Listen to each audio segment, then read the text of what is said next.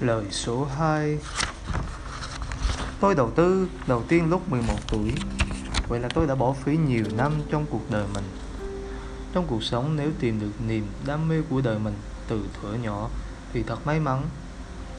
Nhất là trong lĩnh vực đầu tư, khi nó mang lại cơ hội cộng dồn số tiền vốn để khởi nghiệp.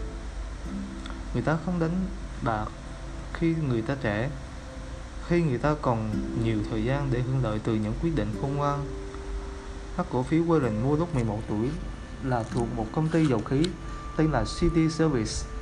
Ông mua cổ phiếu của họ với giá 38 đô, nhưng phải nhìn chúng rớt giá chỉ còn 27 đô. Ông hồi hộp chờ đợi và khi chúng tăng giá trở lại, đã bán chúng với giá 40 đô. Không lâu sau, giá cổ phiếu này tăng vọt lên đến 200 đô và ông đã học được bài học đầu tiên trong đầu tư, phải biết kiên nhẫn. Những người biết chờ đợi sẽ nhận được điều tốt đẹp.